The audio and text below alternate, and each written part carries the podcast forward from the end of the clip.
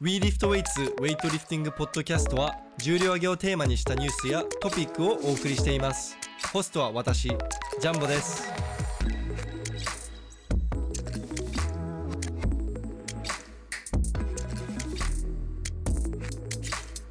はい皆さんこんにちは。WeLiftWeights のジャンボです。で今回はちょっといつもと違って実はウェイトリフティング選手ではなくなんと治療院の先生の方にゲストとして出ていただいています、えー、豊玉治療院の古くあ豊玉主義治療院です。あ失礼いたしました、はい、豊玉主義治療院の、えー、古川先生です。よろしくお願いします。よろしくお願いいたします。えー、っとですねじゃあなんで、えー、治療院の方にえー、ゲストとして出てもらってるのかというとなんとただの治療院の先生じゃないんです。なんとちゃんとスナッチとクリーンジャークができる 方なんですね。はい、一応はい、はい、ではまあその YouTube バージョンの方には、まあ、横に動画もちょっとあの、はいはい、つけておきたいと思うんですけれども、はい、なんと先生ちゃんとえーと、ウェイト始めたのが40そう40歳になる時ですね。ですよね。そう学生でもともとやっていたとかじゃなくて40になって始めたのにスナッチとかクリーンジャークとかそこら辺の若い人たちがやってるのより全然深くしゃがめるんですよ。ちゃんと肩もはまってますし肘も上がってますしなかなかあの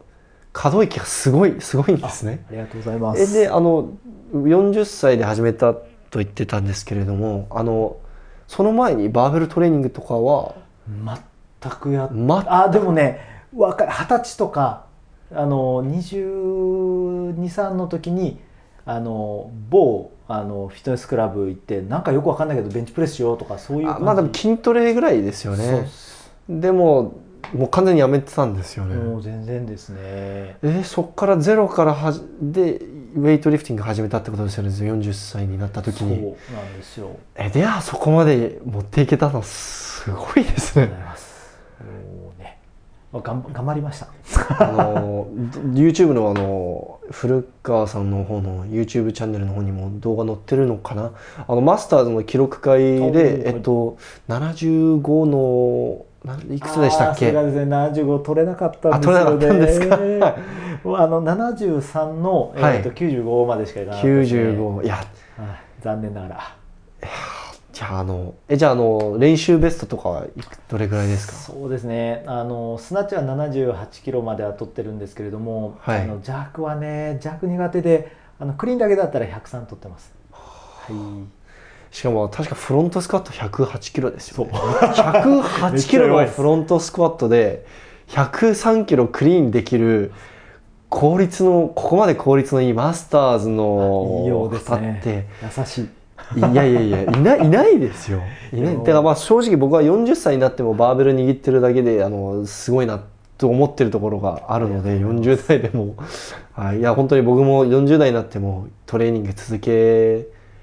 ていたいなと思ってるんで結構見ててすごいなって。嬉しいですね。はい。いやなんか40になる頃には俺膝も肘も曲がんないだろうなって思勝手に思っちゃうんですねやっぱりどうしても。大丈夫ですでもちょっと見て元気づけられましたね。ものすごく綺麗にしゃがんでたんで。ありがとうございます。ねなかなかあのこうおじいちゃんとかね、はい、あの大会行くと、はい、ね、こうまあまあびっくりすると思うんですよ。あの普通ねウェイトリフティングなんて若いうちしかやらないような感じするじゃないですか、はい、エプロン85ってありますからね。85歳以上の部みたいなのありますからね、はい、それぐらいあの結構お年の方もやってらっしゃいますね。はい。そのやっぱりあのマスターズの方の動き見ているとあやっぱちょっと可動域があの柔軟性がどうしても難しいのかなっていう印象を受けるんですけれどもあの古川さんはもう始めた時からもう完全に綺麗にしゃがめてたわけでもないですよね。いやもう全然ダメですね。もうあのボトムまでしゃがむすると腰丸まっちゃうし。バッドウィンクってやつですよね。あっていうんですね。あの、はい、あとはまあ肩なんかもオーバーヘッドスクワットがとにかくあの下までしゃがめないぐらいはい、もうちょっと下までって言われるぐらいな感じでしたね。えー、大体みんなパワースナッチかスプリットスナッチしてますよね。マスターの方。ってスプリットスナッチはすごいですね。あの海外のマスターズはもう、ね、もうしゃがむしゃしゃがもうしゃがもうと努力もしないんですよね。もうスプリットスナッチで もう絶対無理だからっつって、はい、むしろそっちの方がかある意味かっこいいですよねスプリットスナッチなんかむちょっと昔のウェイトリフティングのやり方みたいな感じでかっこいいですよね、日本人だったらあのカエルでいきなりこうスナッチするみたいなカエルで邪悪者やっちゃうみたいな、ね、カエル 構えの膝手の膝がね手の外にこう入ってクリーンするみたいな。いやあれ謎ですよね。僕も僕はほらあの英語の文献とか読んでウェイト始めた人間なんで、はい、フロッグスタイルっていうのがもう概念がなかったんですよ。だから初めて木下選手の動画見た時、うんうんあ間違ってね？みたいな。なんかどうしたの？どうしたの？っつってあのおあの なんか勘違いされてるみたいな。あでもなんか三宅選手が昔あれであの世界記録とか取ってたのって読んであなるほど。こう昔から存在したんだろう。なんか。はいなんか独自でもう変なふうに我流であそこにたどり着いちゃったのかなと勝手に思っちゃったんですけれど昔から存在したんだなって思って。歴史があったということですよね、はい、えじゃあちょっと聞きたいんですけれども、はい、どうやってあんな僕も結構最初一番苦労したのって可動域の習得だったので、ね。はい、特にオーバーヘッドスクワット、はい、あのこう結構立ってる状態で、こうあのスナッチオーバーヘッドポジションに持っていくのは、そんなに時間かからないと思うんですけれども、うん、あの状態でスクワットポジションまで持っていくのはもうこれもう永遠永遠のように感じたんで。なるほど。どうどういうことされたんですか？そうですね。あのこれはちょっとこうずるかもしれないんですけれどもあの仕事柄ですね。あの例えばアスリートあの、はい、子たちのあの調整をすることって昔から多かったんですよね。で、はいえーと、四十のちょっと手前あたりからあるあの特許を取ったツールを開発したんですよ。はい、でそれ使って作っちゃった感じなんですよね。あだからあのなんていうのかなあの細々したストレッチを分解してやってってっていうのも当然やり方としてはあるんですけれども、まあ、どっちかっていうとその道具頼りみたいな感じですね。ああちょっと僕もさっきあのまあ、撮ってはない動画で撮ってはないんですけれども、はい、ちょっと体験させていただいてんですいただいたんですけれども確かに可動域がこう、はい、ちょっと動きが楽になるっていうんですかね。こう普段詰まっているようなところがあのいつもより動きやすいっていうのを感じたんで、うん、確かにあれをずっとやってればオーバーヘッドスクワットなんてできちゃう気がしますね。すね、もうとにかくできない動作っていうのをあれをつけた状態でパパってこう何レップかやって、はい、それから外して練習に入るみたいなそんなやり方です。えじゃああのゼロから始めた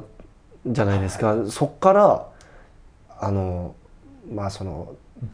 ちゃんとしゃが、まあ、テキストブックのようなしゃがみ方ができるようになったのはいつぐらいどれぐらい期間かかったんですか？どうだろうな。そこまで時間は僕はかかってなかったような気がしますね。えすごいですね、うん、あのなんだろうな。多分そこまであのこう硬すぎて何もできないという状態でもなかったんだろうなともともと職業上硬くなりにくいかなと思うんですよ多分。あのねこう自分でもこう、はい、あのこの治療にいらっしゃる方に見,、見せるじゃと思うからそ、ね,、の時こう動き、はい、全くできてないと多分その、ね、治療する側としてもちょっとはい、はいもともとですね若い頃の無理がたたってですね、まあ、頸椎ヘルニア腰椎ヘルニア半月板損傷両側。で肩はあの腱板損傷のフリップリージョンみたいなあの要は軟骨も削れてみたいな剥がれてみたいな。ボロボロじゃそういう状態だったんですよ。だからあの30代ぐらいは、はい、あのその自分を治すみたいなだからその一時直すことで可動域も広がって正常に動くっていう。それをあの要は他のねアスリートだったりとか、まあ、患者さんに教えてセルフケアでこうやったらいいよみたいなところを蓄積していったんですね。あじゃあもうそのある意味もうやり方としてはもう可動域の習得なんてもうやり方としてもう全部分かってたんですね。何やればいいのかとか。ただ、はい、それが定着するかっていうと、はい、やっぱりあのたびたびやらなければ例えば僕なんか首が左に曲がらない。だから運転する時大変みたいなそういう状況だったんですよ。はい、だから自分で針打ったりこうまあなんていうかなあのケアをするとスルッと曲がるんだけれども、はい、でもまあ数日もすればまた元の木阿弥になってあだからもう継続して定着するまで継続しなきゃいけないっていうところですかね。でもそれが一番大事ですよね、うん、あのみんな継続しないで、うん、1日だけストレッチ何時間やったりとか治療院1回だけ行って、その瞬間あ柔らかくなってる俺も大丈夫だ 私もばばっちりってなって、継続しなくなって気づいたらあれいつも通り動かないってなるじゃないですか。うん、そうね僕自身はあのその一時的な効果っていうものを出すことに費やしたのが、まあ、治療として成立させるためのノウハウを蓄積するのが30代だったような気がするんですよね。ただあのまあ、一旦変わるのに一旦正常化するのにまた戻るっていうのは何が足りないんだって話になるんですよね。はい、関節が働きを失うっていうのを関節機能障害っていうんですけれどもその機能障害というものがなぜ後遺障害として残っているのか。ただ後遺障害だとしたら変わらないはずじゃないですか。だけど変わってると。じゃあ一時変わったこの変化がなぜ持たないって考えたんですよ。そしたらその変化を維持するための例えば筋の、えー、例えばそうだな、えー、持続性、えー、持久力であったり筋持久力も足りないということですよね、うんはい、筋出力自体のキャパも狭いのがいるから元に戻っちゃうわけじゃないですか、うん、これじゃあ運動療法だなと、うん、あのケアをするためのセルフケアの領域から今度はそれを安定させるための運動療法っていう領域に踏み出さないといけないなっていうのが、まあ、30代の後半終盤あたりになってくると出てくる今46なんですけどその40に差し掛かる頃にはあ今46です。今46です、はい、だからその40になる頃にはやっぱりそれが必要だなって悶々と考えてて。で何が一番こう答えとして、まあ、忙しいからあんまり長い時間やれないじゃないですか、まあ、そうですね、はい、だからミニマムでこう最大な、マキシマムな効果をみたいな最大効率でそれを得たいと、はい、ってなった時に何だろうって考えたら背骨ガタガタだしそのガタガタな背骨を安定させるための軸の強さと手足は自由に動かなきゃいけない、はい、軸が弱いから手足を支えるこう根元の筋肉が軸を支えるために使われる。だから肩も足も動かない。うん。どんどん硬くなっていく一方ですよね。そうなんですよ、だからそこをまた再分離する。そして統合する。ってためには何がいいの？って考えて。悶々としてたらパッとテレビ見たら八木かなえさんが特集されたんですよ。おまだその頃そんなにトップじゃなかったと思う。まだ高校生だったかな。そうですね。まだまだまだ全然学生さんの頃ですね。学生だったと思うんですよね、はい、でなんか体操やってた女の子をそのなんかあのちょっとこわもての監督さんが引き抜いてみたいなストーリーを、はい、そうですね。八木かなえさんはもともと体操からのウェイトでしたね、はい。えー、でその子のあのクイックリフトを見たわけじゃなくて実はスクワットだったんですよ。スクワット。スクワットがめちゃめちゃ綺麗だったんですよね。そうですね。ベイトリフター皆さん綺麗ですよねスクワットが。あれだけボトムまでストンってしゃがんでるのにあの関節の股関節のあの自由度としてまだ余裕を感じるんですよね。次に動き出せるだけの余裕を感じていてで背中ももう要は脊柱も安定しているしで今度はそこからこう緩急のある動作に移るわけじゃないですか。そうですね。その動きがものすごく洗練されてみたんです。まあ高校生の頃の映像だからまだ洗練されてなかったはずなんだろうけどそれでもそのなんていうのかな自由度を感じたんですよね。うん。でそれ見た瞬間にあこれだなって思ったんですよね。はあ。でやろうと思った時にちょうど六本木にクロスフィットができたんですよ、はあ、そこに友人がコーチになったんですねいやそうなんですね。でその友人にあのクイックリフト教えてくれよと。クリーンジャーク教えてほしいんだよと。いうことで一回あのパーソナル受けて。でやる気があるんだったらあのしばらく半年ぐらい習いませんかっていう話であぜひぜひ。ということで始まったんですあそうだったんですね、はい、でもその先生が今言っていたことってあの、まあ、僕も結構やっぱり柔軟性が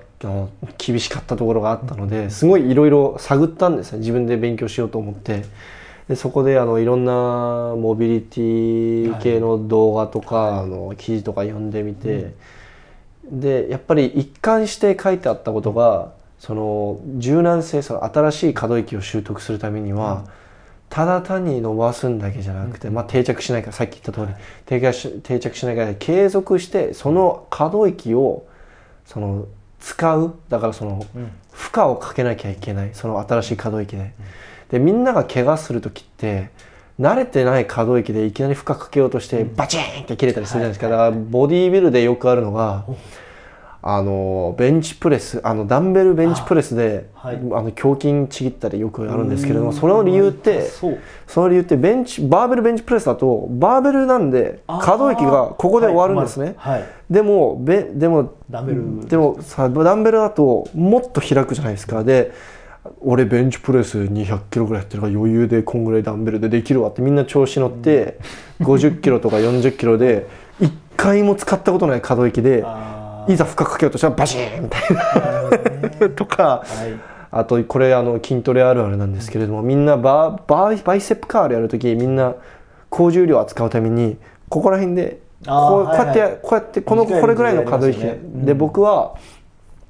ウェイトリフティングやりたかったのでこう可動域を少しでも増やしたかったので、うん、バーベルカールをあのダンあバイセップカールこっから一番下ろして一回脱力した状態まで下ろしてから上げてたんですね。でこのやり方を他の筋トレ仲間にやらせようとしたらみんなこの可動域だとなんか30キロぐらいまで扱えるのに、うん、ここっからやらせようとした瞬間12キロもできなくなってて、ね、え？みたいな。だからやっぱり継続してこう、はい、その使わせてこうそのさらにその負荷を与えて、うん、ただ単にその使えない、まあ、使えない可動域にするんじゃなくて、ちゃんとその、はい可動域で力を入れることがコントロールができる。っていうのが一貫して書いてあったんですよ。記事とかその動画に。はい、だからそ多分それも先生もさっき言ってたことでちょっとつながるところがあると思うんですけれども、ね、あの僕らの治療の領域だとあのそれはですねアクティブロームとパッシブロームって分けるんですね。ああ書いてありました書いてありました。はい、ね、あの、はい、自分でコントロールできる範囲の、はい、こう自分で能動的に動かせる範囲の可動域あとロムってちなみに ROM でレンジオブモーション、ね、可動域という意味です。可動域、はい、そうそう僕は伝わるんですけれども。あのそのあの、はいまあそうね、あの自分で能動的に動かせるところっていうのと、はい、あとはあの外から手を加えればさらに伸びるっていうところを、まあ、構造的に許される、えー、可動域っていうのがあるんですよね。でそれをスタティックってあのじわっと伸ばすようなストレッチだけに頼ると確かに柔軟性は上がるんです。だけれどもそのより大きく獲得したその角度で力が入れられるかっていう適応はむしろないんですよね。それはパッシブロムがあのの、えー、受動的なあの外から引っ張られて動ける範囲が開いた。だけれどもその範囲で支えるものがないからそこで力がバーンと襲った時にブチっていく、はい。えー、だからアクティブロムを広げるってことが最終的には大事。機能を保つためには大事なんだよっていうのが多分今のお話だと思う、はい、それを今の流行りだと要はフレキシビリティという言葉とモビリティという言葉になってると。ね、はい。まあ、みんなよく、まあ、あの勘違いしてますよね。混合しちゃってますよね。はい、ね。これはあのおそらくあのマイあとマイケル・ボイルだっけな？とあのグレイ・クックさんっていうあの理学療法士さんだったと思うんですけどあの、はい、 joint by joint っていう概念が彼らは提唱してて、はい、体っていうのはあの安定性スタビリティというものが求められる部分と、はい、あんえー、モビリティ可動性というものが求められる関節が交互に連なって機能体として機能するっていうような話をしてるんですよね。だからその中であのモビリティというあの分野可動性という、はい、さっきのアクティブロムの部分ですね。そこの、えー、なんていうかな情報っていうのが今こうフォーカスされてるんだと。思う。多分次に来るのはスタビリティだと思う。スタビリティ。実は前スタビリティだったんですよ。へえじゃあ一周何年前そうそうそう十何年前が スタビリティスタビリティ言ってて20年ぐらい前だ、はい、ごめん。20年 ,20 年前ですよ。スタビリティ、はい、スタビリティって何？ってあのこう整形外科に勤めてたんでドクターがこう文献読んでくれるんですけどでここのスタビリティがあって「先輩スタビリティって何すか?」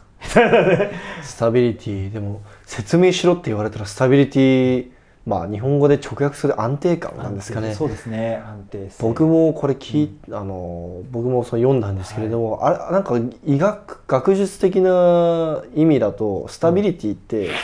その perturbation なんなんていうんだその、邪魔してくるものに対して耐える力みたいななな英語だと perturbation っていうんですけれども。えーね、なんだっけなえー、っとちょっと待ってね、えー、もうずいぶん昔の知識だからもう僕 Google 先生に頼ります。えー、あるんですよ。えー、あえ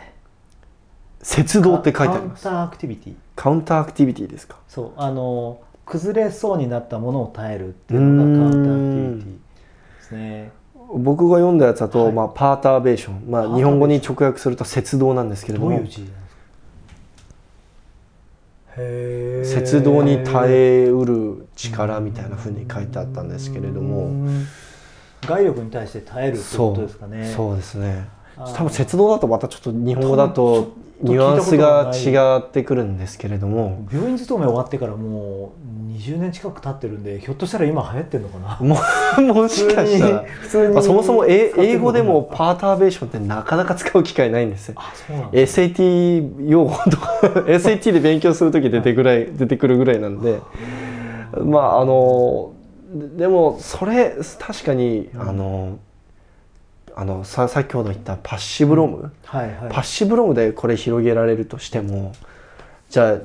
そのスナッチ幅のグリップで頭上で何百キロ耐えれるのってななるとこれはもうまたそうなんですよ、はい、はい、あのねあの大会であの75を落としてしまった時って実はあのハイプルであのもう90キロぐらいは喉元まで引けてたんですよ。っていうと80潜れるじゃないですか。それ僕より高く引けてますよ。多分でも自分が下がってるんだと思う。ああ、そういうパターンだと。あ、なるほど。ポーンじゃなくて、ああ、そっちなんです。そうそうそう。はい。そっちなんですけど、だけどまあいけんなと思ったんですよ。だけど。それが当日、まあ、肩のね故障もあってリハビリをしてた最中っていうのもあるのでぶっつけ本番になったと。はい、で乗っからないですよね。後ろに回す。で、はい、1回だけその大会の前に70が取ってるんだけれどもそれもやっぱりあのかなり不安定だったんですよ。でそれは何でだろうと思ってあのその不安定だった時にピンときたのはその角度その位置で、はい、あのスナッチでキャッチするその位置での適応特異的な適応というんですけれども、はい、それができてない。足りないってことですよね。スナッチバランスやるしかないなと思ったんですよ一応スナッチバランスはベストが91なんですけどめっちゃやってるじゃないですか。昔ですよ。昔あの 2年ぐらい前にあ、はい、あ1年前かに撮ったやつで、はい、怪我する前で、はい、だからまあ80ぐらいいけるかなと思ったらその時に80をポロポロ落としたんですよね。だからああやばいやばいってなったんですよね。だけどちなみにあのあの古川さんは、肩をやらかしてます。あのあそう。去年去年でしたっけ？去年。そう去年やらかしてなんとカムバックしてちゃんと75まで戻してるんです。すごいですよ。鍵盤に穴が開きました。あのねバカだからさ、あの正月にみんなであのやるじゃない、はい、初上げなんて言ってやるんですよ、はい、ね、正月みんなで一緒にやトレーニングやってまあだから全然練習してないのにワンマックスやっちゃったりするじゃないですか。ああまあ男の差がですよね。ね。いやもちょっとこう年末の試合で肩やらかしてるからねって言ってこう軽くやってたのになんかみんながガンガンやってるのなんか俺やっちゃうかってやって。ああもう分かります分かります。ゴリゴリゴリっていう。ああミシミシミシってその夜からもう鎮痛剤が手を離せないみたいな。いやでもちゃんとカムカムバックできたのがすごいところだと思う。それ45じゃないですかしかもあの時やっちゃったからもう無理かなって正直思ったんですけどね、手術したんですよね。いややってないです。あ手術はしてないんですよもうあの穴が開いてる段階なのではい、あの鍵盤がぶっちり切れたら手術するもんなんですけど削れて穴がペロっていう感じなのであのそれは別に保存療法ですね。ああへえ、そうなんですね。そうです。だからそこら辺は。はい、でもあの邪悪もそうなんですよ。スナッチでもそうなんですけれどもみんな単純にあのその頭上で支えてる時の時間が圧倒的に少ないんですよ。だからあのみんなプルはひたすら死ぬものぐらいでやるじゃないですか。あそういう意味ね。そうですね。はい。あの、うん、プルはたくさんやるしあのうんまあ、スクワットもたくさんやる、でも、邪悪でやると邪悪やるする時は一瞬刺してすぐポロって落とす。でスナッチも取ったらもう本当にそれこそ面倒くさがりな方はもう取って立ち上がりもしないでポロって落とすとあ、ね、まああれはわざとやってる一流の選手もいるんですけれども、はい。初心者があれやってる時とかあるじゃないですか。はい、胸が痛い。あいやまあまあまあ、まあ、やるやる。でもたただやっぱりそういうふうに見ていくと、はい、こうみんなこうプルの姿勢であの耐える時のあのこの姿勢で過ごす時間はものすごく長い間に、キャッチって一番重要じゃないですか。あの、あれで決まるじゃないですか、あの試技って。あの時間がものすごく比較的少ないんですよ。そう、費やさないんですよね。費やさないから、そこが一番弱くなっちゃうっていうのは、まあ、ある意味当たり前で、で、僕もそれに気づくのは結構時間かかってしまって、それに気づいて、ひたすらオーバー、あのまあ、スナッチの場合、オーバーヘッドスクワットとか、スナッチバランス。で、もしくはスナッチと取るたびに、23秒間下でホールドしてから立ち上がるとか。もうそん本当にそれやるだけですごい安定感増して。でジャークもあの本当はジャークのあのこう、あるじゃないですか。あのあジャーク台みたいななんかありますよね。ジャークでこの頭上で刺した状態で耐えるみたいな、あれやりたかったんですけど僕身長が高すぎてあのラックがないラックがあの一番ラックの上の上行っちゃう。そうなんですよ。だからあの仕方なくジャークやるたびに3秒ぐらいホールドしてから落とすみたいな。アップアップは全部落とす前に数秒間ホールドする。それやるだけで安定感ものすごく変わりました。たただですねあ足こあの、足の筋肉とかこう、コアの筋肉に比べて肩の筋肉とかこの背中の筋肉ってちょっと弱いので、あのちょっと肩痛くなったりはするので ちょっとそこを気をつけなきゃいけないと思うんですけれど本当にすぐ疲れやすいじゃないですかここの小さい筋肉って。それだけ気をつければあの適応して体適応してくれるっていうか。多分あのオーバーヘッドあたりをあんまりやらなくなってくるのって手首が痛くなる人多いからだと思うんですよね。そうですね。そうですね。幅広いと手首やっちゃう、はい僕結構手首は強い方なんで、はい、そんなに困らないんですけど、はい、消耗品だって言ってはばからない人多いですもんね。確かにねっていう。手首は消耗品っていう。いやそうじゃそれはあれなんか周りでよく聞いたんですけど手首は消耗品ってあそうなんだっていう。あ、うん、でもマスターズの方がそういうそ手首は消耗品って言ってるところは想像できます、うん、はい、やれなくなっちゃいますからね、はい、ちなみに肩の、だからその結構僕今日話してあの知ってびっくりしたのでそんなに体ボロボロだったんですね、はいはい、古川さん。そうなんですよ。若い頃ちょっとブラックな会社にいましてですねあもうぶっ壊れましたですね。はい。でもそこからウェイト始めてさらにそこまで持っていくのって本当にすごいと思います。あでも途中途中でまあまあなんか運動はしてるんですけどね。あのキックボクシングみたいなのにこうハマっちゃったりして。はい、半年ぐらいあの仕事辞めたらあのちょっと元気になってまあ仕事辞めたら元気になりますよね。はい。なんだかんだあの治るもんだなみたいなね。うん、はい、ただやっぱ後遺症は残りますよね。うん、うん、そうですよね。もう今その頸椎ヘルニアとかも大丈夫なんですか？今はそうですねあのそれこそねあのスナッチ、まあ、クリアンドジャークとスナッチクイックリフトっていうのを、はい、ある程度様になり始めた頃からやっぱり思った通り首回るんですよ。えー、もう全然ある意味じゃあクイックリフトが両方みたいな。あの運動療法になると思ったんです。だそれをちょっと証明できるかなと思ってやってて、はい、やっぱりそうだねって話で。あもうぜひもうどんどんそれもっと広めていってください、はい、今ね動画あの1年ぐらい前にやったあのなんていうんですか治療院の先生だけ集めて、はい、ウェイトリフティング体験しましょうみたいなやったんですよ。であのやる前に腰椎と頸椎の進展を見て、はい、で例えばあのデッドリフトやると腰椎の進展が大きくなりますよとか。まあそれはそうなんだけど、はい、あとあのオーバーヘッドスクワット、はい、あのまあ、バックプレスでもね、やってあのそれで首が倒れるとかね。うん。バックプレスで倒れる領域っていうのは中部胸郭って言って胸郭のまあ上中下って分けたら胸の真ん中ぐらいが開いていくんですよ。で今度プレスになると今度はもう上位胸郭になるんですよ。その辺りを動かすためのあのモビリティをつけるためのあの一つのハンドルとして2つのエクササイズ試してみましょうってビフォーアフターの動画も撮ってるので。はい。ごめんなさいね。あ大丈夫です。それをこう実は1年前に選手しようと思ったんです。はい。だけどあのなんていうのかな。あのあまりにこう編集することを考えないで撮ってしまったのでああなんか使えなかったって感じですかね。で今はあのナレーションを入れるというテクニックを最近覚えたので、はい、あまた使えると思って。あ、はいはい、今後はそれをちょっともう一回再編集して出していこうかなあじゃあぜひそさ楽しみにしてます。ぜひぜひ、はい、皆さん当たり前にやってることですけどね。あでも本当にあのでも普通に筋トレしてる人とかにバックプレスやらせようとするとできないんですよ。あわかるあの一般的に筋トレしてる人って頭上に何かあの特にこの単純にこうやるんじゃなくてちゃんと胸を開いて、そのまあ、首の根元の上の部分にシャフトを持っていくってことはなかなかない。でみんな大体高重量は使いたいからこんな感じのねあの うんこみたいな可動域で。あの何のために 大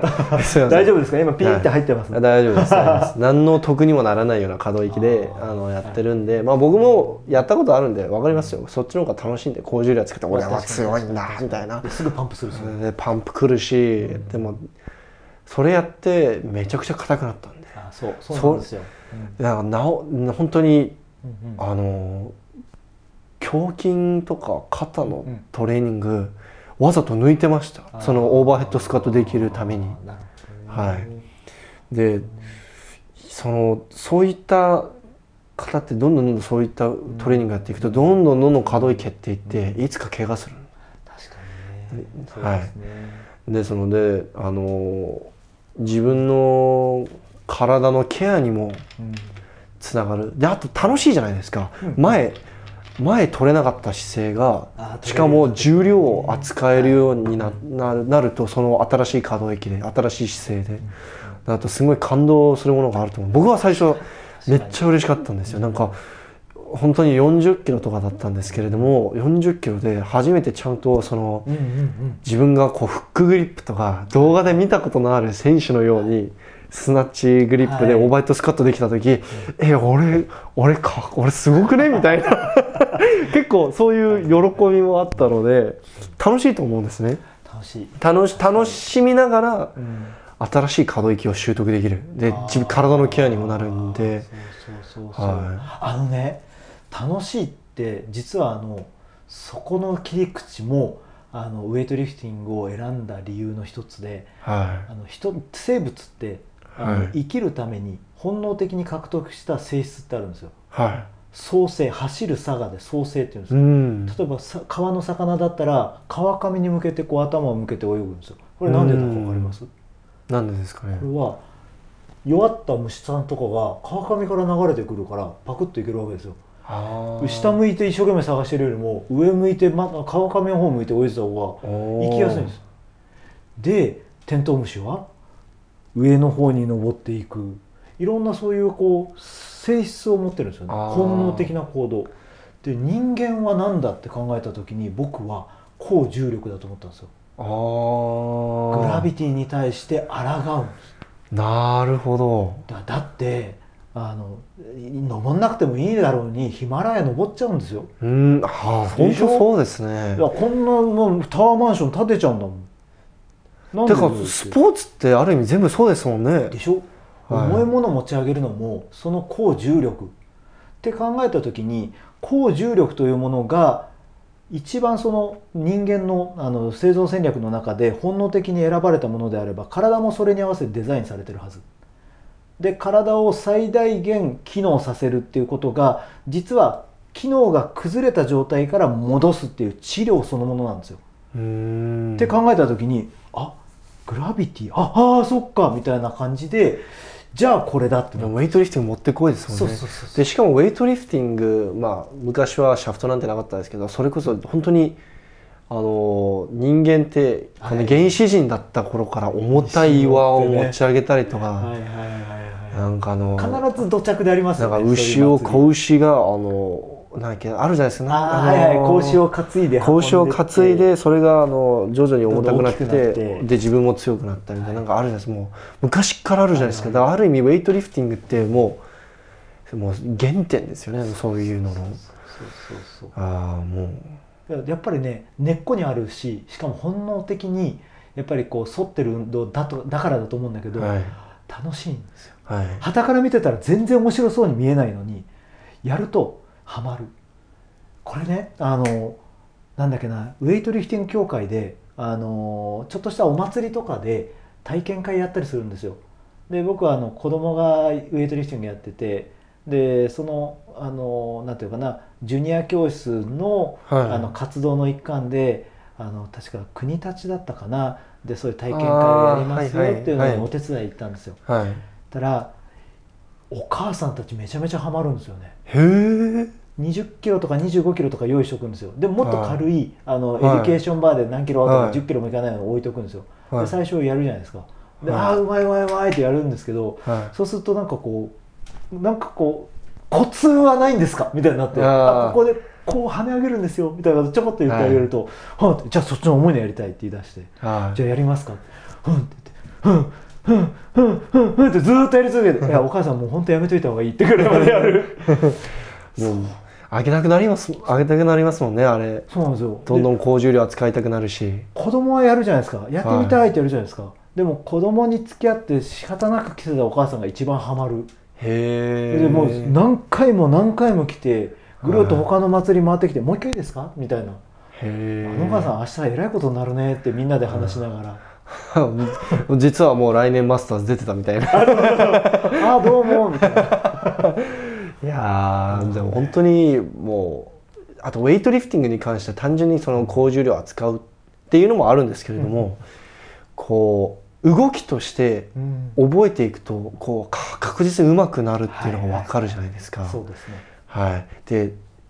でなんかどんなにテクニックあのマスターした気分になっても、うん、こうさらに奥が深いってことにこう気づけるんですが、あこういうふうに意識意識をちょっと変えてればひねればもっと上がりやすくなるんだとかそういうのもあってはいこうチャレンジ精神が強い人特にめっちゃいい刺激になると思います。どんどんこう奥に奥に引きずり込まれるいやもう引きずり込まれもう奥の奥まで引きずり込まれた人間です。ねこう今今ここにいるのでそれで、はいいやあそうなんかちょっと話がめちゃくちゃ変わっちゃったんですけれども。はい、ちょっと盛り上がっちゃって。あちょっとトピック変わりまして、その先生治療院やってる、はい、まあその治療内容としては結構、あのあれですかアスリートとかが多いんですかね？最近特にちょっと増えちゃいましたね。あのまあなんていうんだろうな。一般のおばあちゃんとかもねあの普通の主婦も来るしなんですけど最近ちょっとやけにアスリート増えてますね。基本的にどういった悩みが多いですかねアスリートの方だと。あのまああのなんていうのかな。あのダンベルフライやっててかあフライじゃないや。あのサイドレーズやってて肩痛めちゃったとかね。大体こう多分アスリートの方だったら肩と腰ですかね。そうですね。手首あとまあバーベル扱う人だったら手首肘とかはい、あ肘なんですね。肘もやっぱりベンチやるような人たちなんか手首肘いますね。やっぱ肩多いですね。肩。肩で筋トレやめれちゃう人とかも僕結構聞くんで。確かに。あとはまあ膝腰もまあそうですけどね。ここ最近やっぱり多分あの私の YouTube の動画の影響だと思うんですよ、はい、あのベンチプレスの肩の痛みのセルフケアをちょっとまとめた動画が、はい、それ僕も見ました。あれはもう最高です。本当ですか？あれみんな見た方がいいです。本当に再生数少なくてびっくりしました。いやこれみんな見なきゃいけないと思って。いやいやいやはい、もうねだからそれの影響だと思うんですけど肩の相談がわっと増えたですよね。だからパワーリフターだったりあのボディメイクをちょっとこう競技的にやられてる人たちが増えてます。ベンチプレスやったことある人ならみんなあの動画見てはあってなると思います。僕もちょうどあの動画見た時肩、まあ、今もちょっと痛いんですけれども、実は、あのあれ見た時ちょっと先生に肩の相談しようかなってちょっと思いましたもん僕も。今のドルマークになりましたね。チャリンチャリンチャリンって。はい。えー、その、うん、結構僕の印象ですとみんな、はい、あのこう肩のうん、あの内転する動きばっかやっちゃってどんどんどんどん痛めるのかなって思うんですけれどもそこら辺どうですかね。ねあのなんていうのかな肩関節自体を痛めてはいるんですけどあの基本的にあの肩の故障で一番メインに考えなきゃいけないのって胸郭なんですよ。はい、胸郭のモビリティというものが十分に、うん、あの保てていないと肩甲骨の位置っていうのが安定しないんですね。肩甲骨って腕を動かす時のあの台座みたいな形なんです。あのなんていうのかな、イメージとしてはあの、えーと、砲台をイメージしてもらいたいですね。まあ、戦車のあの大砲でもいいです。はい、戦車の大砲自体じゃなくて下にこうくるくる回るとこあるじゃないですか。はいあれが肩甲骨だと思ってもらいたいんですよね。ああ、もうベースですよね。そうそうはい、そこがしっかりあの肩甲骨が安定体幹に安定して動いて回転しているうちはいいんですけど、はい、そこが不安定にガタついてくると肩関節で無茶な動きが出てくるでその肩甲骨が安定しない理由ってのは何だって言ったら胸郭が腕の動き肩甲骨の動きに沿わないような丸さを持ってるから硬さを持ってるから。じゃあ胸郭のモビリティをつければいいのかっていうんで今動画界なんかはもう胸郭のモビリティソラシックモビリティみたいなそんなばっかりソラシックカーブ多いですね。ででもあれって残念ながらあのそれじゃダメなんですよ。あのね胸郭がなぜ硬くなるかっていうことを考えなきゃいけないでしょ？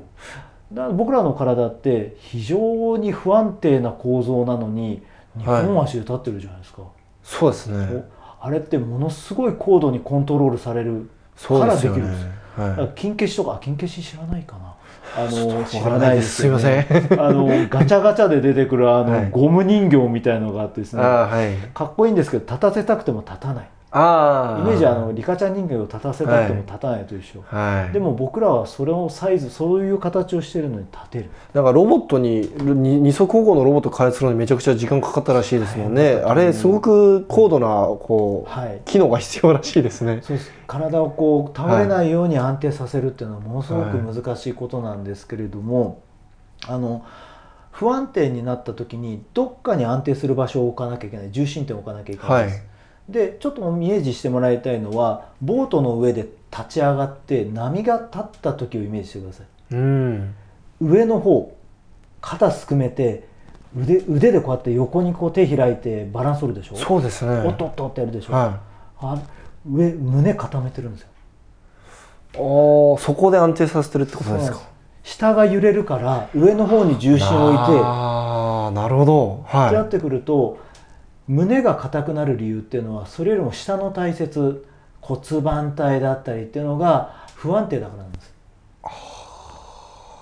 だから一つ前はあの一つ前の流行りってコアだったじゃないですか、はい、あれはある意味まあ正しくて、はい、コアコアって言ってた時に僕実はその頃ねこれ患者さんに言ってたんですよ次は多分胸郭きますよってそしたら肩甲骨いっちゃったんですよね。あ肩甲骨が柔らかなくなくちゃいけないみたいなね。いやいや肩甲骨は柔軟に動く必要があるけれども基本スタビリティが大事みたいなね、みんな間違っちゃうと一生懸命引っ張ってるけどね、うん、ああはいはい。そうそうじゃなくてって話本当は胸郭動かさなきゃいけないんだけど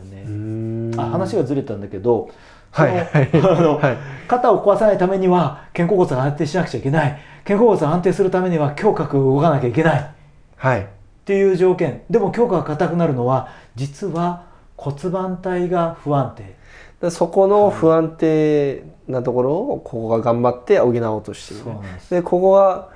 であの胸郭が、えーと肩甲骨が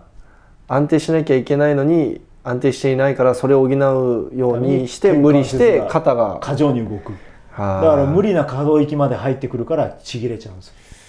で、えー、なんでお腹っていうのがあ骨盤体が不安定になるのかって言ったらもともとほら骨格見たら胸はあばらでこう補強されてるでしょ、はい、実はね胸椎っていうのが一番ねあの脊柱の中では動きが大きい構造してるんですよ。だけど肋骨があるせいで動きが狭くなってる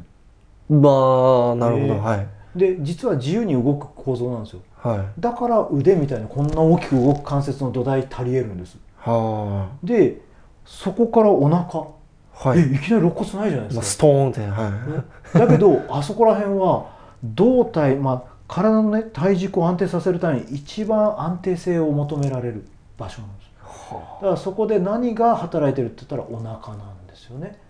お腹の筋肉。そこでコアの強化になってくるつながってくる。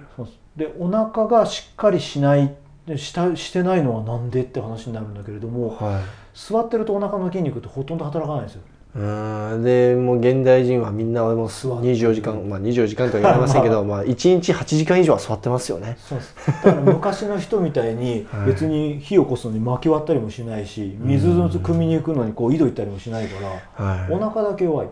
ってなった時にですよ股関節自体を支えている本来だったら動股関節を動かすための筋肉たちが体幹骨盤体を支えるために固まっちゃうんですよね。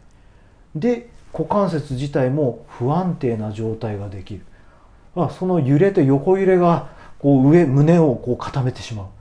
では胸が固まってしまって肩がっていうんだったらどこから機能を取り戻すって言ったらお腹お尻股関節をしっかり安定させる骨盤安定させるってことになるんですでも骨盤って人間のベースですもんね。はい。僕気づいたのウェイト始めて気づいたんですけど、うん、肩怪我する人えー、膝怪我する人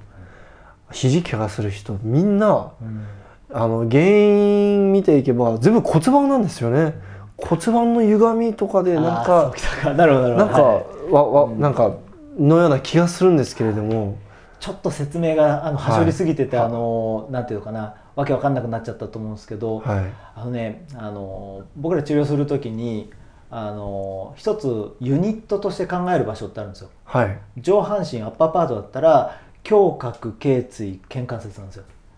それが一つ連動して働く。だから肩が壊れてたらその3つは最低見なきゃいけない、はい、ってことなんですよ。だけど腰から下に関しては LPH って言って腰椎骨盤股関節を見なくちゃいけないって言われてるんです。それらが同時ランバーペルビックヒップ。ヒップはい。なんですよ。だからその3つが連動してお互いに相互に関係し合ってるから痛めてるところは違ったと腰椎だったとしても股関節も骨盤もちゃんと機能見なくちゃいけないよってことなんですね。でその一番モデルになる機能障害っていうのがお腹が弱い。お尻大臀筋が弱い。そしてそのお腹の弱さを補うために腸腰筋が硬い。えそして後ろ側大臀筋の働きが弱いのを補うために起立筋ハムストリングスが硬いっていうね。ちょっとさっきの僕がはしょりすぎましたね。いやいや そう、はい、そういうことになるんですよ、はい、でそれらっていうのは骨盤に足がかりを持ってる筋肉だから筋バランス崩れればあのビアだってこの 筋バランスが 崩れれば、はい、あの骨盤の方を構成している骨の位置関係も崩れてくるってことなんですね。でやっぱりね硬くなったところを緩めるだけっていうんだとさっきも言った通りあの安定しないんですよね。だから失われた働きを補ってあげないとその LPH はちゃんと機能しないんです。じゃあどこって言ったらまずはお腹それからお尻大臀筋なんです、はい、ちなみに股関節が立位で安定するっていう位置関係は180度しっかり股関節が進展した位置なんです、はい、その位置だと何が起こるっていうと実は筋肉に頼らないでも人体に寄りかかって股関節が安定できる位置があるああだから軸で立つってやつですかね。そうですそうです骨で立てるんです、はい、たださっき言ったお腹が良くてお尻が弱いっていうのはちょっと腰が引けた状態でしょ、はい、股関節が相対的に曲がった状態じゃないですか。その構造的に安定することはできないんですよ。関節でロックできないんです。股関節が。そうすると代わりにどこで安定させるって言ったら筋肉でしょ、はい、でその時に使われるのが股関節を曲げた時に股関節を安定させるために大臀筋はもう働いて働ききれてないんですよね代わりに働くのはどこだ？ってなるんですよ。そうすると内側を支えてる内転筋や外側を支えてる外転筋群が働くんです。これね骨盤仙腸関節を横揺れから守るためのユニットなんですよ。装置なんですよ、はい、だけどそこがカチカチになってあの前後の不安定性っていうのが残ったりすると上は前後にもう大きく丸めた胸郭が出来上がるばかりではい。はあちょっとうん初め難しいですね でも。そうやって上に上に波及していくんですよ、はい、でだからあのなんていうのかな腸腰筋をあの硬いままにしちゃいけないよって話も出てくるじゃないですか、はい。ね、でコアをしっかり鍛えなきゃいけないよって話にもなったじゃないですか、はい、でそれがあった上で胸郭のモビリティっていうのがようやっと出てきたってことただし流行りに流れて胸郭のモビリティって一生懸命こうやってねじってばっかりいるとスタビリティをつけてあげない、えー、コアの方にスタビリティが足りなければまあ残念だけど変わんない定着しないよって話。なるほど。じゃあもうちょっと腹筋頑張りますも。ん腹筋とえっと思うじゃん。あそうまままだまだあるんですか？まだあるんですか、はい、あのこれも本当あの音声だけだとなかなか難しいと思うんですけどあの胸をあのちなみに、はい、多分今回のポッドキャスト多分動画で見た方が皆さんのためになると思うのでぜひこれ Spotify とか Apple Podcast で聞いてる方はぜひ YouTube に動画バージョンあるんで、ぜひ見てください。はい。あどうぞ。上手。はい。えー、っとですねえー、っと何の話だったっけな。えー、っといわゆる腹筋カールアップシットアップってあるじゃないですか、はい、あのあれはですね実はあの脊柱の安定化にはマイナスなんですよ。ああじゃあどっちかというとプランクとかですよね。あはいはい。そうなんですよ。あのね、あのいわゆる腹筋って腹直筋がメインに効くじゃないですか。そうですね。あと外腹斜筋がまあツイストすれば効くけれども、はいはい、あのそれらの筋肉が強く働いた時って実は内腹斜筋や腹横筋の働きって落ちるんですよ。すみませんもうもうついていけないです。あ、えー、っとですね背骨が安定するあ、はい、背骨が一番苦手な傷つきやすい動きって、はい腰を丸めてねじるっていう動きが一番まずい一番ダメージ多いですよね、はい、椎間板ってねじられる動きにすごく弱いんです。はい。ね、想像するだけで痛いです痛いでしょう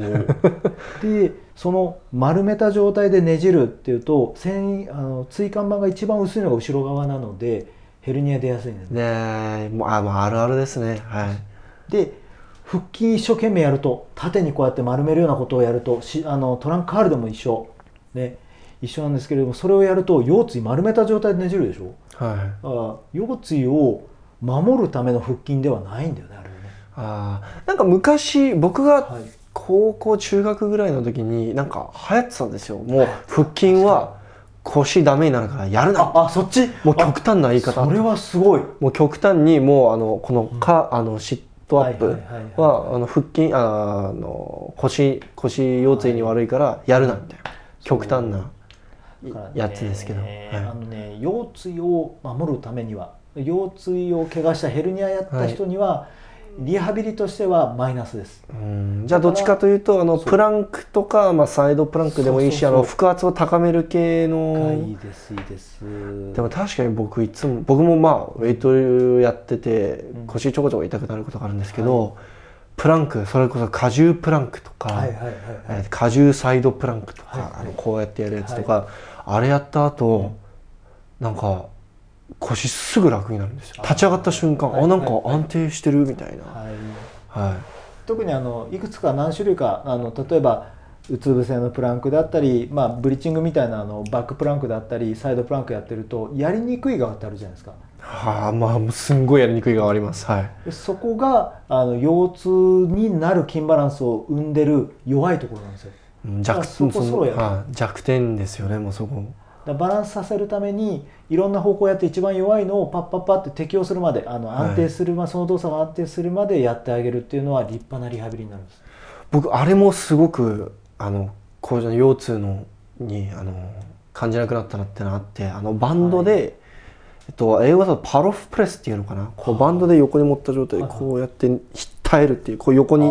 つなげてこう横からこうこの回転の動きに対してずっとギューって耐える、パロフプラスちょ日本語だと分かんないんですけど。あの見たことあります、はい、あのチューブこうやって止めてるやつですよね、はい、ずっとこう耐えるやつですけど、はい、あれやった後、うん、ああれもすごいのが、どっちかがめちゃくちゃやりづらいんですよ。もう全然力入んないんですね、はい、でそこをやるとものすごく腰楽になって。あれもありですかね、ありですありです。どういうことかっていうとあのお腹の筋肉ってそもそも脊柱を働くための働き方っていうのは、はい、あの例えば、えー、急進性にこうあ急進性にもあれか。あの要は縮むということで、はい、あの働いてるわけではないんですね。はい、あの背骨の位置関係が崩れないように耐えるっていう働きでお腹の筋肉は、えー、背骨を安定させてるんです、はい、だからさっきの何でしたっけ？パラパロフプレスパロフ、はい、パロフプレスですね。プレスですか、はい、それはもうそのまんまあの、はい、お腹を脊柱を安定させた位置で働かせるという本来の働き機能というものを高めてるから。なんですね。ただあれ地味なんですよね。まあそんなもんですね。はい、あとあれを普通のジムでやるとみんな何やってんのこいつみたいな感じになっちゃうので。しょうがない、ね、しょうがないですけどああでもああいう地味なものが多分一番あの腰の強化まあ腰の強化っていうか、まあ、まあ、あの腰椎の安定化になるんですかね、うん、そう。だからあの後遺障害になってしまった人ほどそういうものっていうのはやった方がいいですね。で僕はあの、はい。ナショナルチームの方によくあの、はい、そうインタビューとかでよく聞く内容として、うんえっと、ウェイトリフターがよくやるあの、はいはい、バックエクステンション。あの GHD、はいはい、GHDR マシンでやるあの、ここ。ありますよね。足かけて。バックハイパーエクステンションっていうんですかね、はい、あれをやるとちょっと腰の痛みが良くなったんだよねっていうんですけれども、はい。はいあれはもうそのどうなんですかね、あの要はその耐えられるレベルにまで回復してたらいいんです。うん。いいんです。だからそれを痛い痛いって言いながらやってしまうのは 壊れるんで、はい、っていうことなんですよね。その僕の印象的には、うん、あのウェイトリフターパワーリフターもそうですけどみんなあのデッドリフトばっかやってプルとかデッドリフトばっかやって腹筋になって面倒くさくてやんないじゃないですか。だからそのバランスが悪くなってったから、はい、もっと腹筋その、はい、ささっき言ってた腹圧高めるような動きを、じゅあの優先した方が腰痛あ腰痛軽減につながるかなと思うんですけれども、それは間違った考え方ですか？いやそれはあの正しいんですけれども、はい、あのなんていうのかなあのさっきのねあのハイパーバックエクステンションに近いようなその動作っていうのであの腰が楽になるっていうのはあの後ろに反る時に出てくるような痛み腰痛に対する対処になるんです。はい、はですね。あの多くの場合は股関節を曲げる作用を持っている筋肉が硬く縮むことであの後ろに反る時に腰が痛いっていう現象を起こしている時なんですね。だから股関節から、えー、背筋から股関節後面全体の筋肉を連動させて進展させるようなことをすると前側に引っ張ってた股関節の曲げる側の筋肉は眠ってくれるじゃないですか。相反あの神経支配ってあるから、はい、後ろ頑張れば前が眠る、はい、そうやって黙らせるってことをしてるんです。ああのデッドリフトのあの局面なんてあの腰椎ってほらあの数珠状にこうやって並んでるものじゃないですか、はい、縦に並べて圧縮すりゃ強いけどああやって水平に並べて重りかけて耐えられるわけがないと思うじゃないですか、うん、そうですね。あそこで あの形をキープしてるのって何ってなると起立筋と腸腰大腰筋あれでサンドイッチしてるんですよ腰椎プラス腹圧が加わればなおいいよねみたいな話ああ、でどっちかが足りないと怪我のリスクにつながるってことですよね。だからあの時もね普通あの股関節を伸ばしていく瞬間って腸腰筋って働いてないようにみんな思うんだけれどもそうじゃなくて腰椎を安定させるために四六時中働いてんだよね腸腰筋って。もう腸腰筋硬いみんな硬いですもんねもう。もうねあのなんだ CT かなんかでこうパッて切ってみるともうめちゃめちゃでかいらしいねあそうなんですね。の選手の腸腰筋あそうなんですか。そうあの大腰筋ってヒレ肉でねすごく美味しい部位じゃないですか。ああそうなんですか。美味しそうなのが彼は 何の話？ステーキの話っつって。ステーキの話。あちなみにごめんなさいあのさっきねちょっと挟みたくて言えなかったことがあるんですけど、はいはい、腹筋の話で、はい、あのじゃあシットアップだなんだっていうのがあのトランクアールなんかが腰痛をさせないためとかもしくは予防だったりとか、はい、もしくは腰痛からのリハビリとしてはむしろマイナスだという話はしたんですけれども、はい、じゃああれやっちゃいけないのかって言ったらそんなことない、違いますよね、はい、そうはい、例えばあの投擲競技なんかを考えた時に体の前面の車走する筋肉たちお腹をね含めてね、ねじるようにバーンって振るじゃないですか、はい、ああいう動作を考えた時にその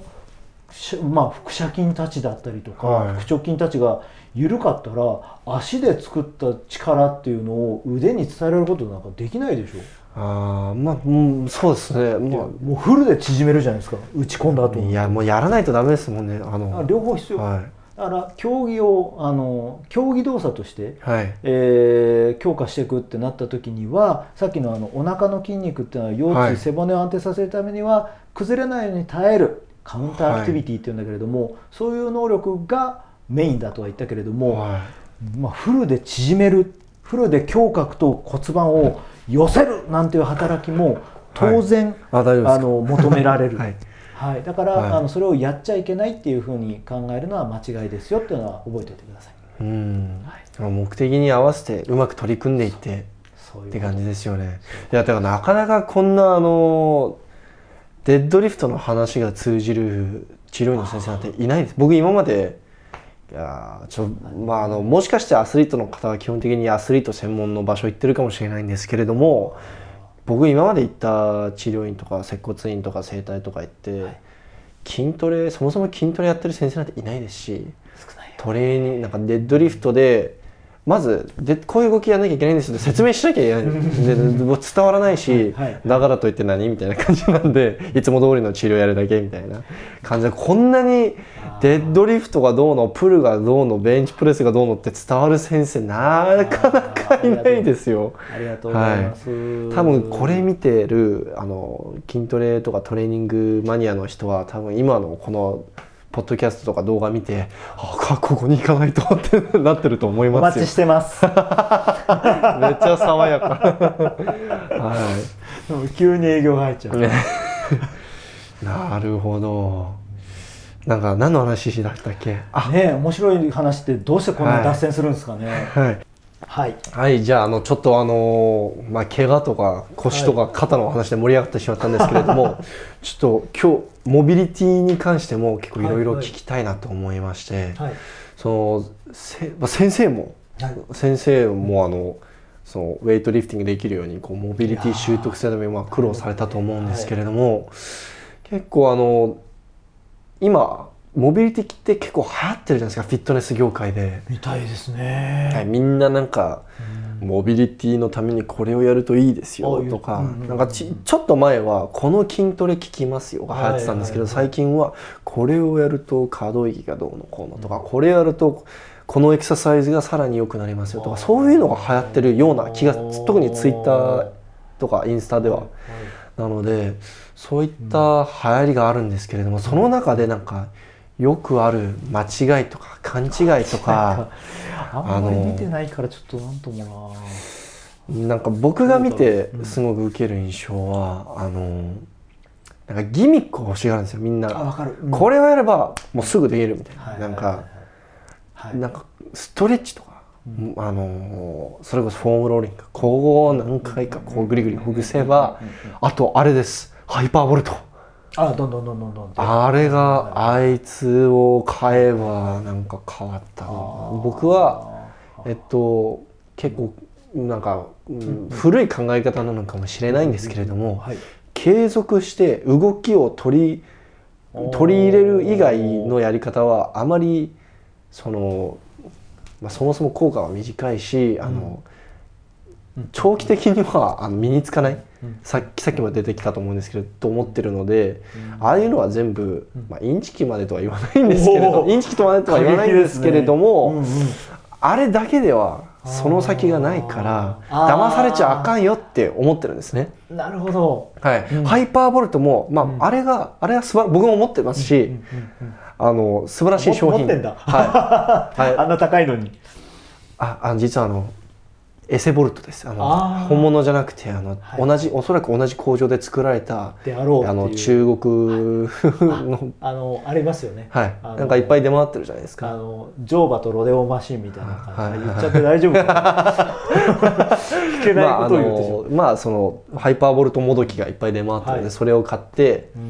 であのあれは確かに素晴らしいです。あの気持ちいいし確かにそこをやってるとあの、うん。筋肉痛の痛みとか、ちょっと肩方のほぐれたりっていうのは、まあききあるんですけれども、あれをやったからといって可動域が増えました。絶対ないと思ってるので。ででもみんなそれに騙されて俺これやればあのスナッチの肩が入るようになるんだとかのがあるのでちょっとそれに対してもどうどう思い思いますか？なるほどね。はい、あのなんだろうなあ僕はあのどっちかっていうとあの中用かなと思うんだけれどもそういう道具たちっていうのも、はい、あの使いようだと思うんですよ。であのおっしゃってるところっていうのはあのその道具でついた変化可動域っていうのが、はい、あのそんなにこう定着しないですぐ戻るっていう話だと思うんですよね。でそれを定着させるためにはやっぱりあの大きくその可動域全体を使って動くってことが大事だっていう話だと僕は理解したんですけど、はい、まさしくそれはあの真実だなと思うんです。ありがとうございます。はい、あの体って揺らいでるんであの、はい、刺激に対して適応をする。はい、でもその適応っていうのはそのすぐこうその場でこう振れ幅があのあるような即時的な変化っていうものとあとはもう構造自体が変わるような、はい、ね、あの大きなこう変化っていうのがあるんですよ。あの筋が肥大するっていうのも大きな変化でしょ？そうですね。一回、はい、その日だけ腕立てしたって太くならないじゃない、はい、ででもその日こうウォーミングアップしたら出せる出力としてはポンと上がるわけでしょ、はい、持ってるものの限界値までパッと上がってくるわけ、はい、だからそういうあのなんていうかな即時的な変化とそれを続けることでの、まあ、長期的な変化っていうのをあのちゃんと理解する必要があると思うんです。ね、だから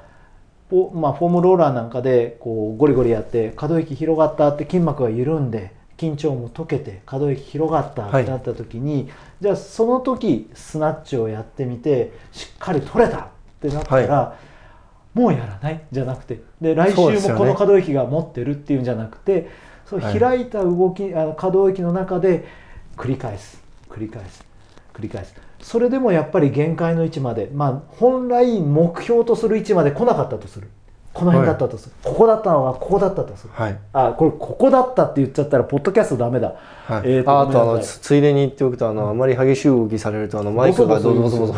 そうごめんなさい。それ知ってた。知ってたのにやっちゃった。そうちょっともうもうちょっとあの動きを抑えていただければと思います、ね、そうそうそう。あの DVD 撮った時にこれやったら、うん、知ってる。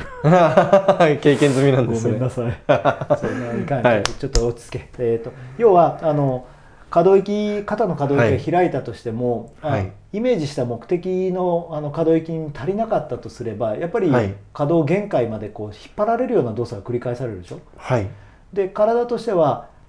イメージした動作に対してこの筋筋肉は長さが足りないってことを認識するんですよ。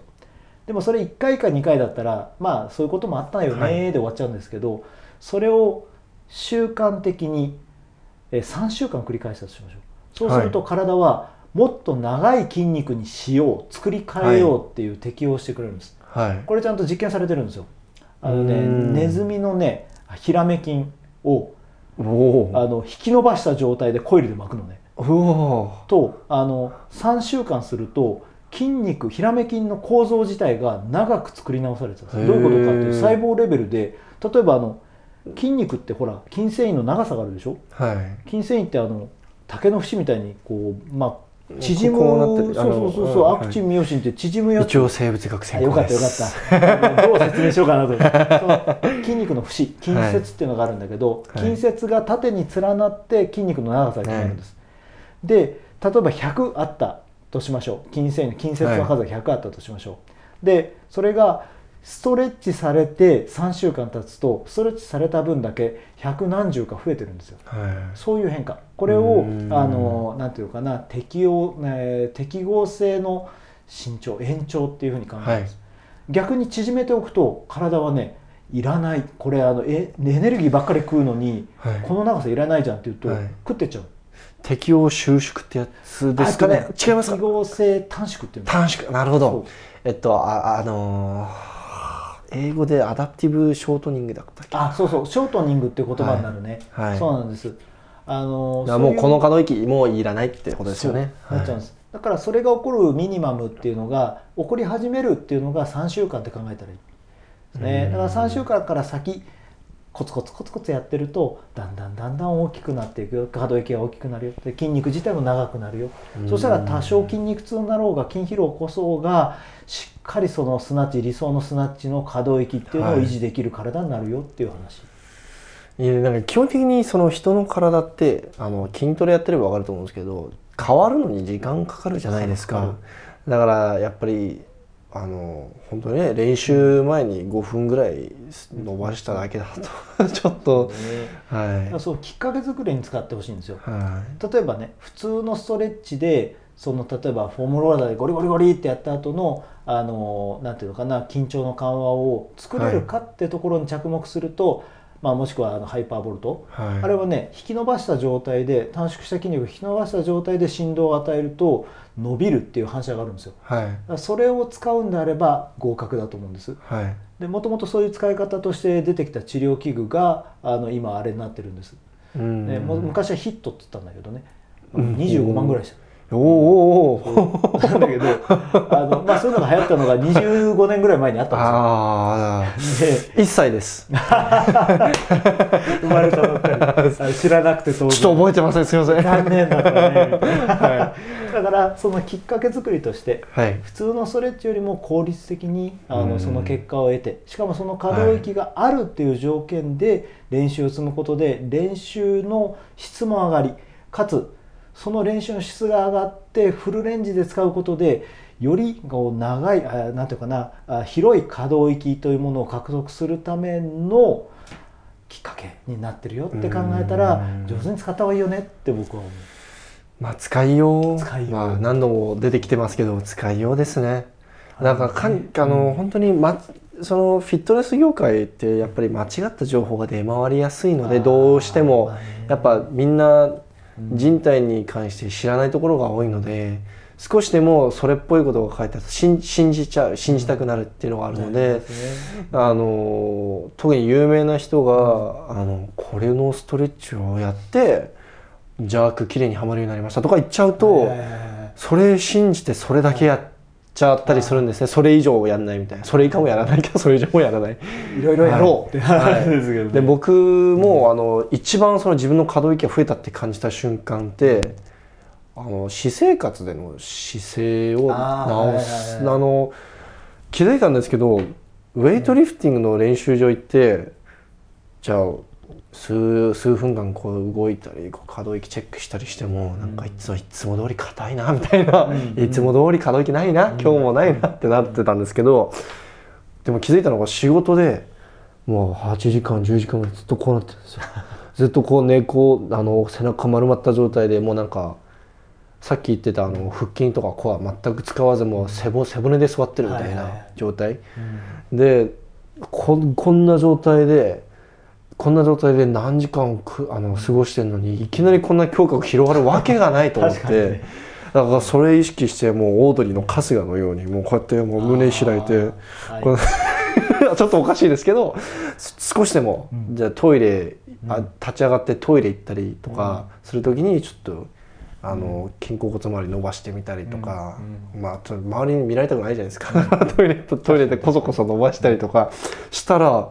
やっとあの姿勢取れるようになりまして。だから僕のジムですごい聞かれるんですよ「あのジャンホさん柔らかいですよね」って「いや俺い。や俺柔らかくねえよ」って言って。スナッチなんかめっちゃね柔軟性必要ない。あんな綺麗にやってね。いやで僕特にここあの身長がちょっと高いんでいや余計難しいんですね。あの余計可動域広く広広いんで。引く時も余計低いしね。あすごい低いです。最初俺構えるのができなかったんですよ。あれ。であれでウェイトリフティングの構えってそのただ単に腰もまっデッドリフトで腰まっすぐしなきゃいけないのは練習できてたので腰は伸びてたんですけど胸椎まで進展なんて意識したことなかったんでえ無理って思って あれができなかったんですねでいつもみんな「え胸椎どうやってこう伸ばしてますか?」とか「ストレッチとか何やってるんですか?」って聞かれるんですけどいやあのストレッチももちろん大事だけど、お前家で仕事してる時だ普段歩いてる時にどんな姿勢で歩いてんのって。でなんかある意味私生活でずっとこうやってるのって、うん、えー、胸椎を、えー、なん進展の逆だから、えー、なんていうの？空極のトレーニングを何十十何時間やってからのそれに対してウェイトリフティングで、それもなんかセット組んでる時だけでしょ。だからもう本当1時間ぐらいしか やってないあの進展のトレーニングやってないってことになるから1対10とかじゃもう足りないですよね。おっしゃる通り。ですよ。ね僕も本当にこれは私生活だって思って まあ極端かもしれないんですけど。本当そうですそうです。その通り、その通り。だから僕今日のポッドキャストでちょっとあのあの古川さんの力を借りて僕伝えたいって思ったのが、はい、私生活もある意味トレーニングだよみたいな、そのそうだね。はい、みんなあのとらわれすぎてるんですよ。ジムで何ができるかにたいことに関して、うんうん、もしくは治療院で何してもらえるかとか、うんうん、やっぱりそれより本当にボディービルも筋トレよりダイエット、家で何食べるかの方が大事っていうじゃないですか。そのよくアメリカであの、えー、腹筋はキッチンで作るんだっていうんですけれども はい、はい、そうあああ油が乗らないようにってこと？abs are built in kitchen ってその食事制限をちゃんとしないと腹筋なんて出てこないはい。だからそれと全く同じだなって思ってもともと筋トレ大好きだったのであの家で家,、まあ、家っていうか、まあしまあ、普段何普段の姿勢の方が意識した方が多分ちょあの長期的にはその可動域の習得につながりやすいのかなと思って。そうだね。そこあの24時間、ね、均等にあるから、はい、その中で縮める側の習慣が多すぎれば、はい、それは無理だもんね。寝る時も僕気づいたのが、一つの方向でネタがある多分みんなそうだと思うんですけれども、はいはい、でも確かにそっちの方で寝てる時にあの縮んでる筋肉全部硬くなってたんで。はい、多分これはまあみんなあるあるだと思うんですよ。多分治療院治療する時も多分分かると思うんですね古川さん。体壁体の癖っていうのがねそっち方向に縮んでいくような癖っていうのがあるわけで、はい、わざとなんか反対方面で寝たりあまあやるはやんない方が良かったんですけれども本当はまっすぐ見て寝るべきなんですよね確か。あのただねあの要は縮んで緊張してる部分を休ませてるとも言えるんだよね、はい、だからあのしんどかったらあの寝やすい姿勢で寝るのが一番。あ僕はもう今嫌でももう上向いて寝ようとしてるんですけれどもいろんな方向に動かせる条件っていうのを他の時に作ってあげる、はい、そしたら最初あの結果として仰向けで楽に寝れるようになるというのが理想。そのなんか本当にウェイト始めていろんなこと気にするようになってあの俺いつも右足で足組んでるなとか、ね、仕事してる時絶対こうやってあの左側に寄っかかってるんですよ、はい、右側絶対寄っかからないんですよ。しっくりこないみたいな。はいなんかな何これみたいな。逆になんかちょっと痛いんですよ。こっちによると。あ こういうのの積み重なりが、あのそそういう変なふうに縮んでる状態でウェイト上で負荷かけるから限界近くの負荷かけるからどっかしら痛くなるんじゃないかなって思ってて、ね、それもしんなりだな。そうですか、うん、でもねその逆もあってね。逆もしんなりっていうかね、はい、要は崩れた体だと崩れたフォームになりやすいじゃない、はい、でもその時僕らってどうするって言ったらそれを修正してシンメトリーな位置関係で動こうとするでしょ、はい、それでしかもフルで動くじゃない、はい、フルエクステンションフルフレクションみたいな感じでやるでしょ、はい、ってことはできた体壁を結構削って取ってんだよね。あれが整えるための体操にもなってるってこと。実はもうそれの対症療法を自分でできてるみたいな考え方ですかね。そうです特に前後面に関して前後の崩れに関しては得意だね、はい、ウェイトリフティングは。だ横に関していくとねじれっていうものが関係してくるから今度は横方向に関していくとこう横にこうワニさんみたいにこうやって動くようなね。うん、はい、手とクライミングみたいなもの、ああいう動きっていうのも必要。あのあれめっちゃあの良さそうですね。確かに今考えると。ねはい、すごい格好して登るのね。はい。水泳とかもいいって聞くんですけど。いいね。でとりわけあの背泳がいいですね。どうしても前に前に僕らって腕ってほら胸の前で使うことが多いでしょ、はいはい、だから前に胸か肩が前に引き込まれる姿勢の崩れが多いんですよ。うん。そこを相殺するってことはクロールよりは後ろに回す背泳の方がいいよって言われます。僕筋トレばっかしてて久々に泳いだ時できなかったんです背泳が。伸びなくてこれがこれがまあ昔ね。昔。あ今はできますけど、うんうん、昔筋トレ34年間ぐらいやって久々にこれやろうとしたら全然開かないですよ。今日今日のここれが胸郭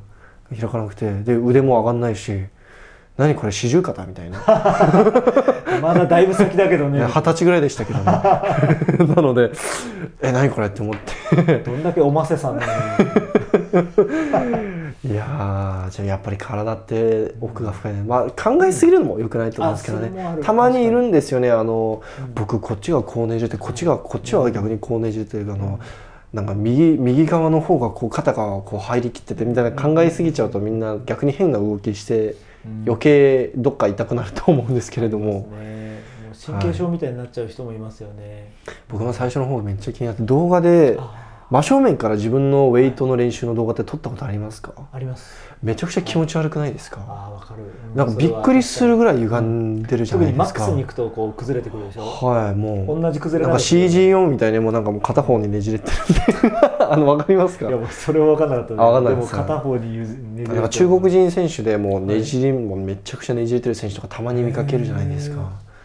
あ新山新 CG4 ですね。ジオン C ジオンっていうんだ。あ、はい、なんていうものかと思ってたけど、あの、あ何でもはいで取っちゃうような感じそうそうです。あのもう構えてる時もこうなってるいたいたいた。うんうん、うん、あれあれ見ててこいつどうやってどうやって腰椎まだついてんのって思うんですけれども、でも意外と自分も正面から見るとねじれてて歪んでて。そうですね、はい、気にしすぎもよくないのですかないんですかね構造的にシンメトリーでは本本来ないんですよ僕らうん、実はねちょっとねじれてるんです。あの心臓がね左の肺の方にちょっと突き出してて。ああはい、だから肺の容積って左の方が狭あの少ないんですよ。腎臓の位置もあの、えー、あ違いますもんね、はい、右の方があの低いし。あ、うん、だから右の大腰筋が緊張しやすいのもそこだと思うんだけど。あ、まあ、ある意味シミトリーじゃないのは当たり前。そう。だから休めって言われた時にこうやって左足前に出すっていうのもなんで一緒なのって話で